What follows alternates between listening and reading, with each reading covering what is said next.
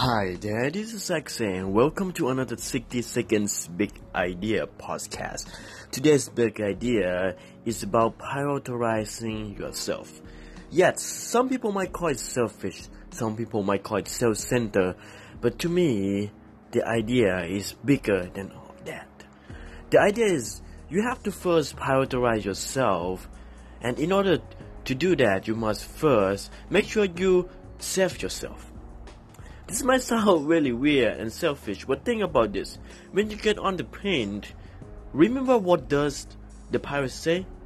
He say, in the case of emergency, the oxygen mask will fall down and you must secure yourself first before you help the others. Yes, the idea is prioritize yourself. Make sure you have a good sleep. Make sure you eat good food. Make sure you're in a good stage before you try to help another people. It's a different idea than from, from being selfish. This is the way of helping another people. You can't help nobody if you yourself are struggling. That, my friend, is today's big ideas. My name is Sengalun Sexy. So, prioritize yourself first. Make sure you take care of yourself.